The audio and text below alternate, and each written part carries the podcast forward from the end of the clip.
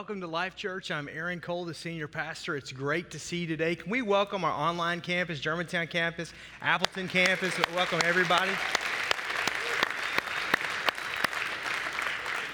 Amen. It's great to see you, great to have you with us today. And uh, if you have your Bibles, if you turn me to Ephesians chapter 4, Ephesians chapter 4, uh, I'm going to get there in just a minute. Uh, and I want to really uh, just kind of echo something that you've been hearing that we've been talking about as we're kind of coming into these uh, last half of January, and that is, is for the life group signups. I really hope that you'll avail yourself to the opportunity to uh, get connected uh, and to try uh, a life group. And I say try because if you've never done it before, it can be a bit sometimes. Um, you're like, I don't know these people, or I'm new to church. What if they're weird? And I always say this, and so let me say this again. If you go to a group and they're weird, you don't ever have to go back. If you go to a group and they're weird, you can just tell us they're weird, and we'll, we'll, we'd like to know that. Um, seriously, it helps us. Um, we, we, uh, because we don't want we want people to feel very welcome. And occasionally, from time to time, there'll be things that just doesn't really connect or whatever, and so we want to do that. Uh, I think we're like 99.9% weird free. Uh, as a life group, if that makes any sense. I think you're going to find that it's a great experience and it's good. But in case it is, let you off the hook, and if they ask you why you didn't go back, you just say, because Pastor told me not to. You can say that, and that will shut down any conversation. You'll come to me then. I promise you. But again, um, I'm involved in life groups. My wife is involved in life groups. Uh, we do this. We start in elementary. They actually group during the weekend service. Uh, and, and during that time is a small group time. And then as they get into middle school and into high school, it's separate from, the, from, from their service experience. And then as, as adults, this is just a healthy, healthy, healthy pattern. Uh, and it's what Jesus did.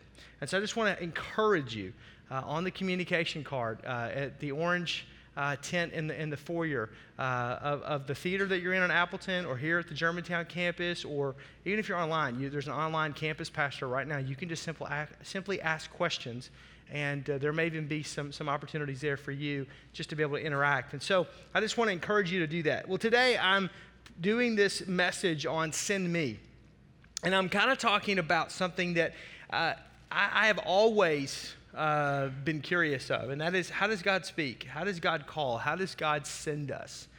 And, um, and so growing up, I've always wanted to know the will of God for my life. And I, I don't think as a Christ follower that I'm any different than you. I think if we knew, I think everybody would say, hey, if I knew what God wanted me to do, I'd just do it. There's this thing called faith that, that comes into play. And I think sometimes if we really knew all that what God really wanted us to do, I wonder sometimes if we really would go and do some of that because because if we knew where we were going on the end, if we knew what He was going to ask of us to do, if we knew where He was asking us to go or what happens, uh, that leap is too big. So God tends to lead in steps and not in leaps. That's the whole, when people say take a leap of faith, that holds no theological water. God never asks that of us anywhere in Scripture. It's always a step. Now, the step may be big, the step may be consequential, the step may have a lot of effect to it, but it's nonetheless a step. And so, and, and, and, and I think it would be easier in some ways if God just sent you an email or a text every day and told you what to do. Uh, or for the big decisions that you're trying to make in your life or with your family or marriage or whatever, and, and all of those things. I, I think there are, it would make that easier, but there's this faith interaction that I have to learn how to hear his voice and to trust his voice. I have to know what that is and what that's not. It develops a relationship. And so I don't think I'm alone in wanting to try to figure out, you know, does God speak? And what do you do when God speaks? What's required of you? Can you say no to God? Um, the answer to that's yes. Uh, d- does God still speak today, or is that just something that happened in the Bible? And, and, and how do I know the voice of God? When someone says they felt like God spoke to them about something, what does that mean? Um, so, I think we've all processed through these questions, and, and from time to time, especially in trying to follow who Jesus is and trying to follow that example. And so, what's the answer? What's the response? That's what I want to look at today, if that's okay with you. I, I want to look at those, those, some of those questions. What do you do when God speaks? Does God still speak? How do you know the voice of God? Can you tell God no? I want to give you a statement, and I'm going to show you, I'm going to, I'm going to support everything I'm giving you today with Scripture. We are all called, quote unquote, by God, which means God has a plan for all of us to go. We, you, if you're a follower of Jesus Christ, every one of us, I'm going to show this in Scripture, are all called. God speaks to every one of us. We're all called to go, which means God has a plan for all of us. And that plan means action. The great commission of the church is to go into all the world and preach and teach the gospel. To go, not just to pray, not just to give, but to go. God asks action of us. Love really is a verb in that context. And so, how are you so sure that God's called all of us? Well, Ephesians chapter 4, verse 11 and 12 divides all everyone who are followers in Jesus Christ into one of two categories. First, look, look at this with me. And he, speaking of Jesus, himself gave some to be apostles, prophets, evangelists, pastors, and teachers. Verse 12. For the equipping of the saints for the work of ministry, for the edifying of the body of Christ. Verse 13. Till we all come to the unity of faith and of the knowledge of the Son of God, to a perfect man, to the measure of the stature of the fullness of Christ. In short, verse 11 is vocational ministry. So there have been some that are called to be apostles and prophets and evangelists and pastors and teachers. Vocational ministry. You give your life to that. That's what you do with your life. That is the reason you get up in the morning. That's what you do vocationally. That, that's it. That's, that's your life. And look who those people are to serve the saints of the church. Notice the saints of the church are not the teachers and the pastors and the evangelists and the prophets. They're you. Well, who are those people? Those are the people that are called saints, called by God, just as vocational ministry, into the marketplace. Non vocational ministry. That's you. So, whether you go to a, a high rise downtown, whether you are a stay at home parent, shuttling kids around and shuffling all of that, whether, whether you're a college student trying to get your degree in business, whether you're a teacher at a school, a local elementary school, whether you're a, a doctor that works at a medical complex or maybe has multiple sites, whether you're a business owner, whether you're an entrepreneur, whatever it is that you are been called to do, whether you work at a factory, whether you work outside, whether you're a carpenter, whether you build homes, whatever it is that you're called to do, you're, you're in one of those two categories vocational ministry or marketplace ministry. We're all ministers, we are all called. Well, just as the same way that God called me to be a pastor, God speaks to you about what you're to do with your life. Have you asked Him? God, where do you want me to go to college? God, what do you want me to study? Lord, what do you want me to pursue? See, it's just as important for you to understand that God wants you to be an engineer or a doctor, or He wants you to go into a, a technical school and, and, learn a trade. It's just as important as his, for you to do that as it is for me, or a missionary, or an evangelist, or a pastor, teacher, whatever, to do that. We have this thought that no, no, no, no, no, it's that's kind of the high calling. No, the high calling is is whatever it is that God has put in your life to do. That's your high calling. So what is that? Well, in order for you to know what that is, you have to ask of God. And in order for you to understand that, God has to speak. The good news is, He will. The scary part is, will you ask Him? Sometimes we don't want to ask God because, quite frankly, we don't really want to do sometimes what He wants us to do. You know what I'm saying? Like, like, like pastoring, I love pastoring. I love this. I love you. I love all of this. But honestly, if I could just have been in your shoes and not doing this, I'd be really happy with that. My plan was I just wanted to be a business guy. And um, that's really what I wanted to do. I, I, I, get geeked out, and many of you, I will sit and talk to you about what you do for a living and how you do that and how that works and how this works and how you network to get that. And it's just fascinating to me how that works. I was talking to someone the other day, and, and they're with a group of investors, and they've created this particular app and, and all of this, this particular product that, that, that, that's really gaining some traction. That's just fascinating to me. But that's not what God called me to do. How do you know that? Well, He speaks. There's also a passion in my heart. There's also a desire in my life that just what gets me up in the morning and puts me to bed at night is not business. He didn't give me the grace to do that. He gave me the grace to do what I'm doing. Because look at verse 11 and verse 12. They all come together for verse 13, which is to basically to preach and to establish the fullness of who Jesus is. Your job and my job is to lift high Jesus. Your job and my job is to go into our world. Your job and my job is to go into our world and to magnify, to lift up to proclaim who Jesus is. Now, that doesn't mean you have to go to the lunchroom in your office complex and stand up there and begin to preach. It doesn't mean you have to put bumper stickers all over your car. It doesn't mean you have to do anything that you wouldn't want to do, but it does mean that the love of Christ and who Jesus is shines through you in such a way that is a witness and a license and testimony. It does mean that God's brought you to that business, to that place, to that factory, to that office complex. He's brought you into that life. He's brought you into that marriage. He's brought He's given you, blessed you with those children. If you're a stay-at-home parent, he, he, He's done that in such a way in order for you to be used of Him to do what? To show for the fullness of Christ, to establish the fullness of Christ. Because the Bible says it really simply. Jesus, when Jesus is preached into all the earth, then the end shall come. Do you want to know why I'm so geeked out about missions? Do you know why I'm so geeked out about, about going into every man's world and preaching, teaching the gospel? Not only is it the Great Commission, but the Bible says that when that is done, Jesus is coming back. That's why when I hear about God doing things in different parts of the world, it excites me. When I hear about the number of people in the Middle East right now that are coming to faith in Jesus Christ in exponential numbers, when I talk to missionaries and people that have given 10 and 20 and 30 years of their life in the Middle East, and they're telling me of things that they cannot report on because of the, of the physical harm that could be done to converts that are coming to faith in Christ in very hostile areas, it's amazing to me it is abs- it just tells me Jesus is coming back, and so I want to do everything that I can to, to fuel that and to do that. And so God speaks to us. And so and, and so so how does God speak? Well, first of all, He does speak. And the Bible is full of examples of how God speaks. That's one of the reasons why God gives us the word, because when we see it in Scripture, we realize that, that it, it's possible in our lives. Let me help you with something too. Sometimes people can say, well, things can be taken out of context, and well, that's true. But the reality is, is that when you see something more than once, more than twice, with, with at least three times, there is a doctrine that can be established, theologically speaking. All you see throughout the Old Testament and the New Testament is God speaking and speaking and speaking and speaking and speaking. Even to the New Testament, you see God speaking.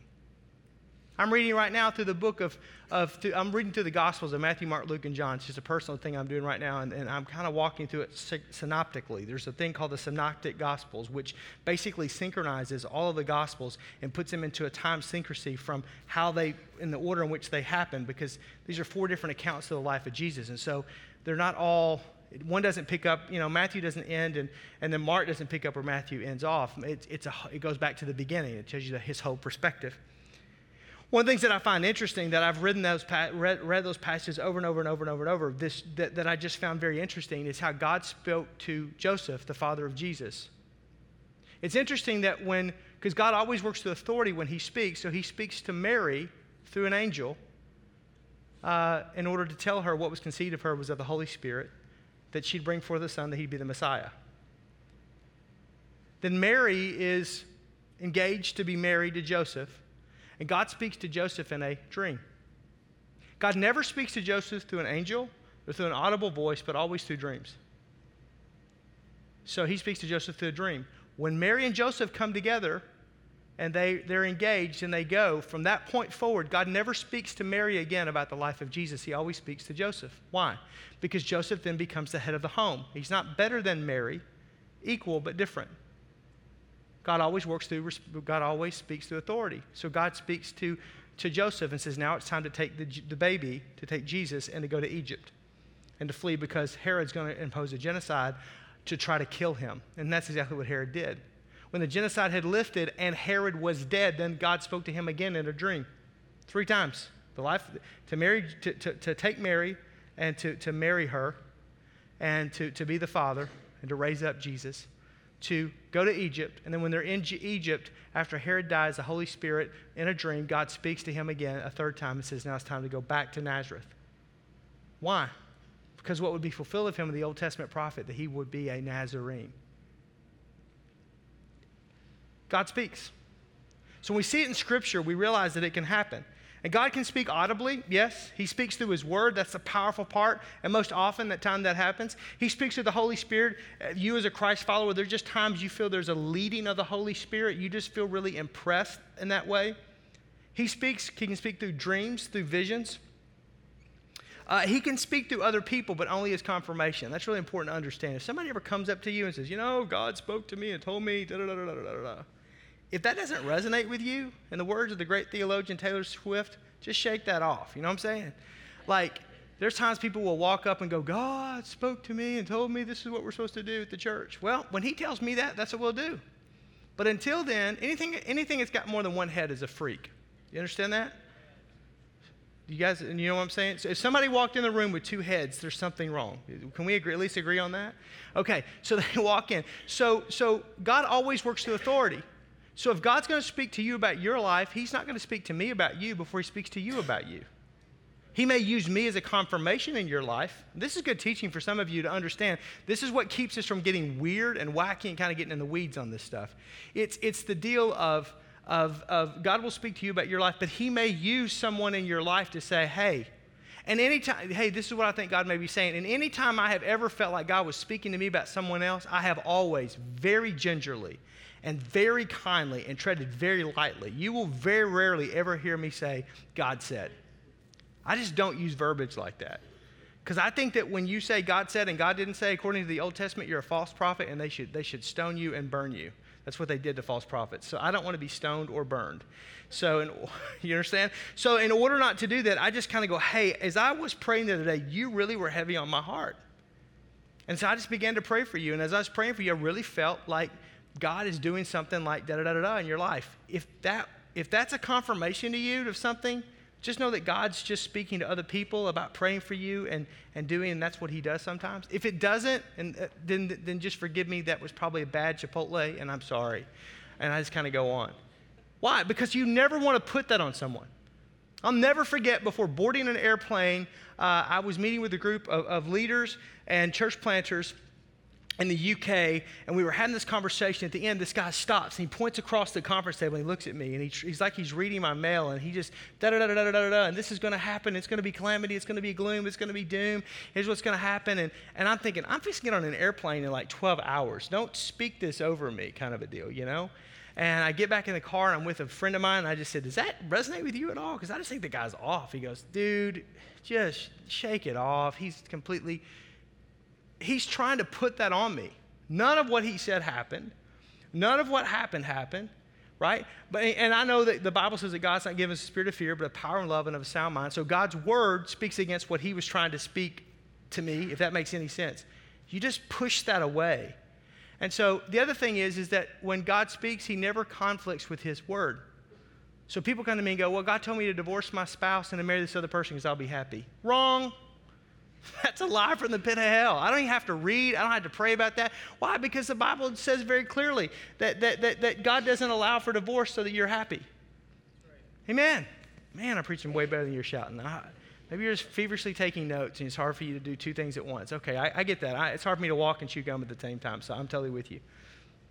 But the point is, is that I'm not trying to speak about something that's weird. I'm just trying to say that God will work in and through our lives. So, how, how, do I know that God hasn't changed it? He used to speak, but he doesn't speak. Well, his word says, Malachi chapter 3, verse 6, that I, the Lord God, change not.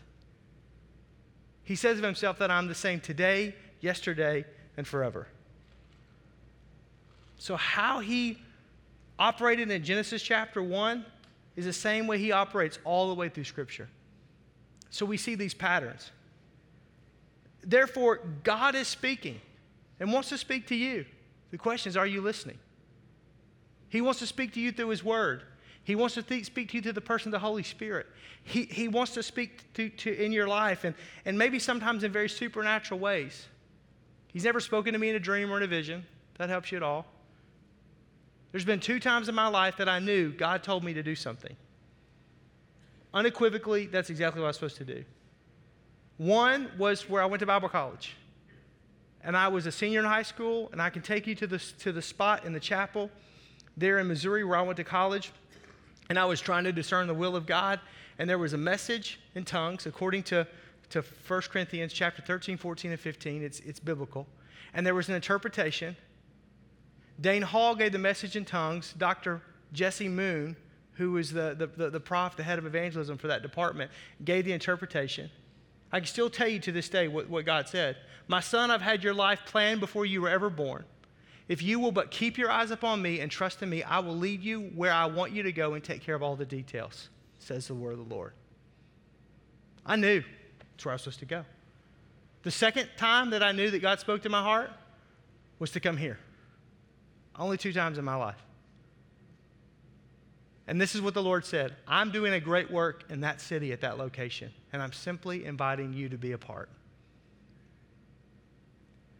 So we, we're led in those ways. What about the other times? Are the other times did you miss God? Well, no, it's, it's, it's a theology of it's good with me and with the Holy Spirit. The power that raised Christ from the dead, Jesus Christ dwells in me, dwells in you. And so there's this presence of God, there's this strength of God, there's this knowing of God in our hearts and in our lives. And so I walk this out with peace and I walk this out with knowing God's voice. Uh, how do you know the voice of God? Well, John chapter 10, verse 27, Jesus says, My sheep hear my voice, and I know them, and they follow me. My sheep, so if you're a follower of Jesus Christ, hear my voice, and I know them and they follow me. How do you know someone's voice? By hearing it. How do you know the voice of God in a practical sense? By reading the Bible, by praying regularly, and by just being still and quieting your heart in such a way that you give God room and space to speak. For some of you, God speaks to you in a worship service. For some of you, it's in a walk in the middle of wintertime when the snow's falling and it quiets the earth. For some of you, it may be on a lake.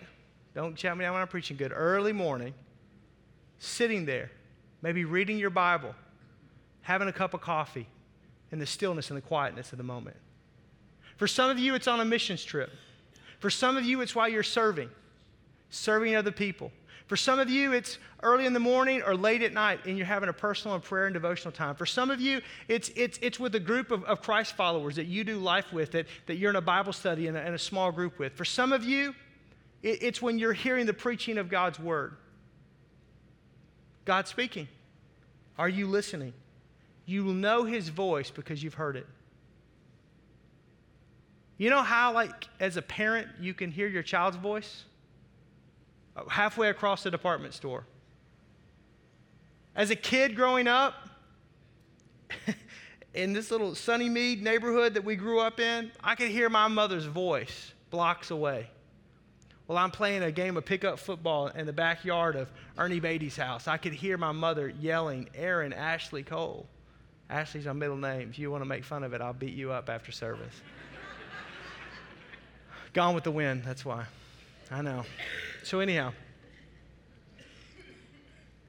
you know the voice because you've heard it over and over and over and over and over. But you don't know it if you don't hear it.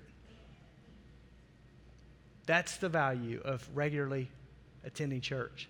That's the value of regularly reading God's word, regularly praying, regularly being just in a rhythm of listening and knowing. How do you respond to God's leading? I want to kind of end with this. There's all kinds, but these are the common responses. Jonah said, Here I am, but I'm not going. He eventually went. We typically eventually do what God wants us to do, but when God spoke to him, he says, God, I'm here, but I'm not going. He went the opposite direction. Only to find himself in the belly of the whale, coming to the end of himself, and then going to do what God wanted him to do. For Moses, Moses says, Here I am, but send somebody else. God, I'm available, but really, I, am very slow of speech. Scholars tell us that he had a speech impediment and was not a very good public speaker and didn't speak much. And so God consented and allowed Aaron, his brother, uh, to speak for him. And Aaron would become the high priest, the first high priest of Israel, and to be the mouthpiece.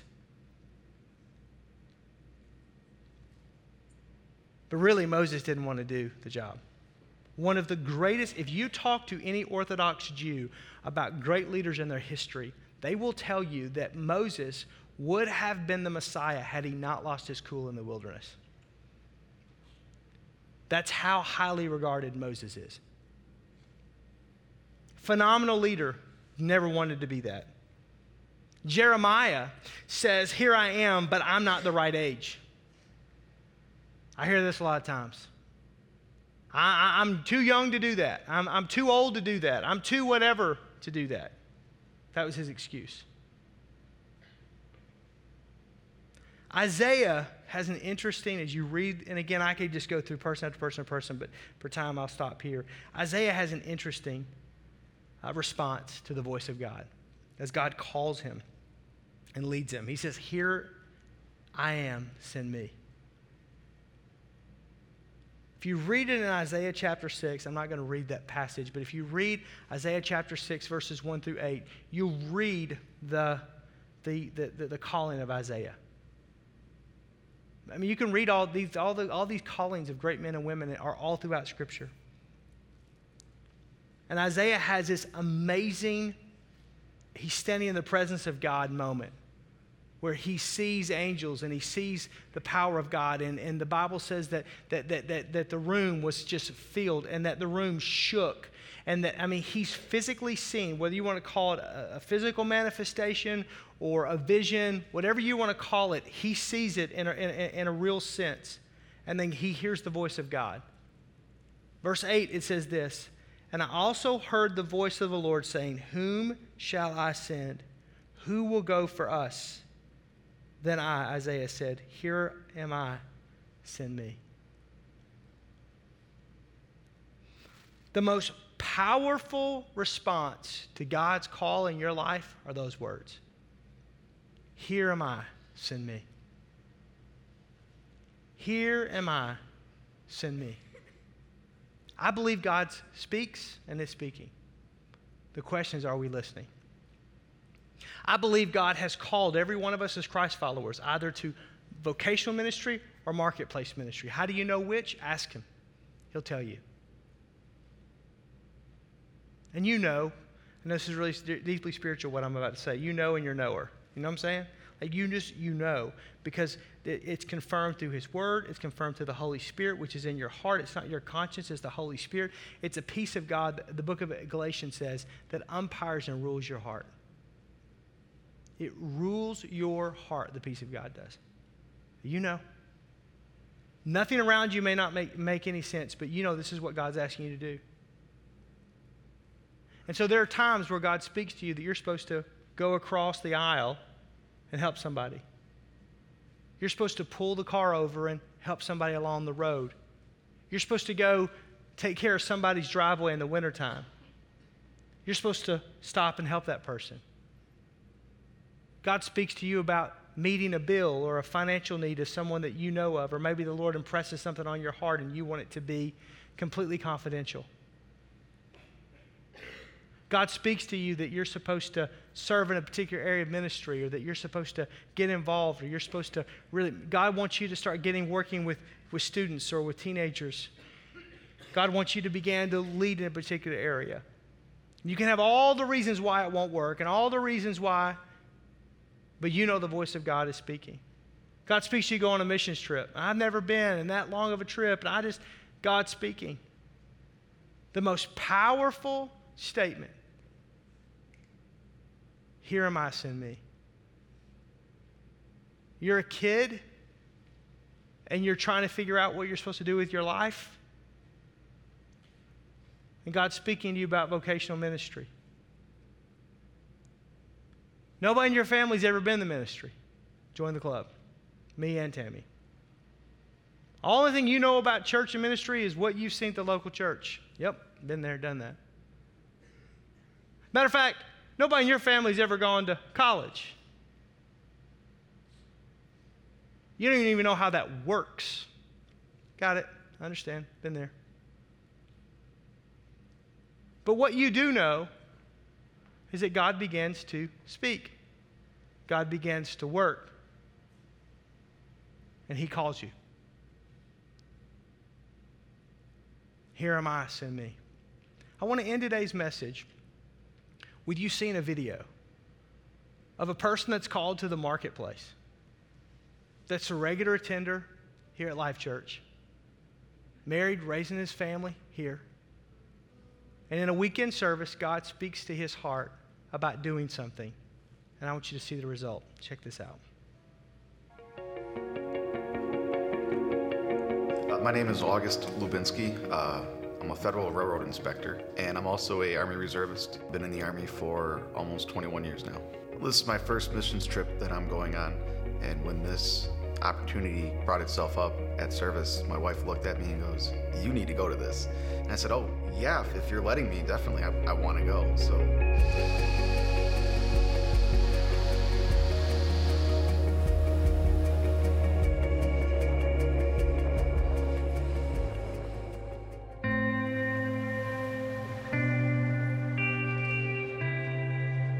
So on our first day, we woke up, I think all of us were very anxious to get out there, and, and after a, uh, about an hour on a nice hard surface road, we had another hour and a half, almost two hours on a bumpy, just dirt road.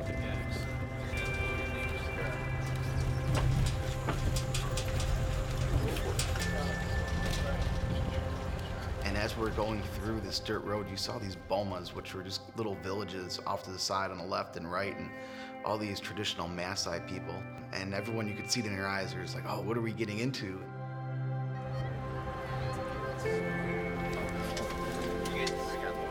When we arrived at the, the school, all the kids just kind of rushed at you like you were just the superstars of the world.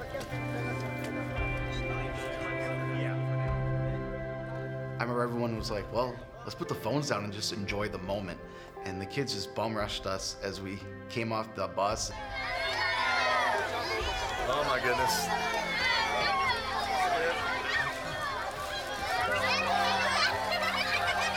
Hands outreached and just open wide, like, hey, I'm gonna take you and claim you for my person. It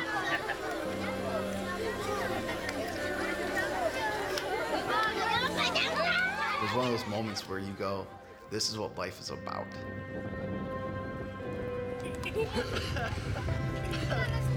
I gotta go. I gotta go. They're leaving me. I think when we, we all heard that we're building a greenhouse, you had certain an image in your head of what was going to be built. And when we got there, we met with the, the local foremen from Tanzania there. Uh, they kind of had everything mapped out on the ground of how they wanted things laid. And, you know, first thing we had to do was dig these holes.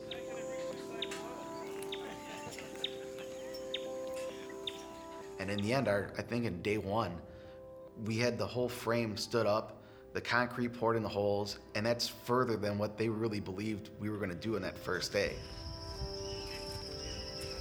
As we got it all covered, we, uh, we tilled the ground manually, turned the dirt over for them, and this month in, uh, in January now is when they'll start planting. Okay. One of the best moments were when you'd see 12 grown men and they're just playing with these kids like we're all kids ourselves, picking them up in the air or throwing them in the air or lifting them up with one hand above your head. Just the, the sheer joy and happiness that that little moment brought those kids was just, it- was awe inspiring to see that. The, the Maasai men, that's just not their role. They're, they're more that semi nomadic, manly men, hunter type society. Um, so I think the, the 9, 10, 11, 12 year old boys to see other grown men showing that much affection and passion to them really just made them feel like, okay, I can still be a kid. It's okay to still want to do fun things. One of our last days there, um, Justin's life group had like 35 to 40 soccer balls that they donated. And they said, hey, August, why don't you go ahead and present these balls to the kid? And we were giving one ball to a, a female, one ball to a male. I was honored and a little confused because I felt like, I don't know if I should be doing this. Good morning. God bless. But given the chance, I just kind of looked to God and said, all right, what, what can I say to these kids? And We pray to God. How can He help? And what will make you happy? alikuwa akimwomba Mungu kwamba afanye nini So, from us at Life Church, we present you guys with a couple of soccer balls.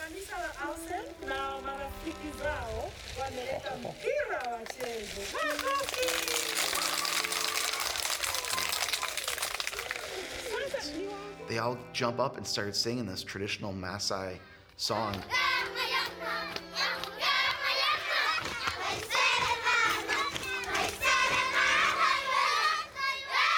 I remember just, I was wearing my sunglasses because it was bright, but underneath there, I was just starting to tear up and choke up, which isn't in my nature necessarily. I was smiling, my cheeks hurt so much after smiling for the whole time they were dancing and singing for us. And it was one of those moments when you just went, yes, this is what it's about right here.